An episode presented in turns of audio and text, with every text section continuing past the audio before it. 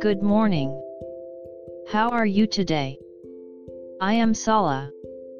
Let's start today's Bible. Today's Bible verse is Philippians 4 6 7. I'll read. Be anxious for nothing, but in everything by prayer and supplication, with thanksgiving, let your requests be made known to God. 4 7 And the peace of God, which surpasses all understanding, will guard your hearts and minds through Christ Jesus. Amen. We have worries, anxieties, and troubles. As long as we are alive, they are inevitable.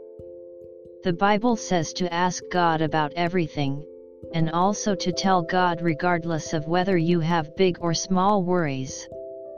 Then there will be indescribable peace. May we be filled with the peace of God today too. God bless you. See you tomorrow.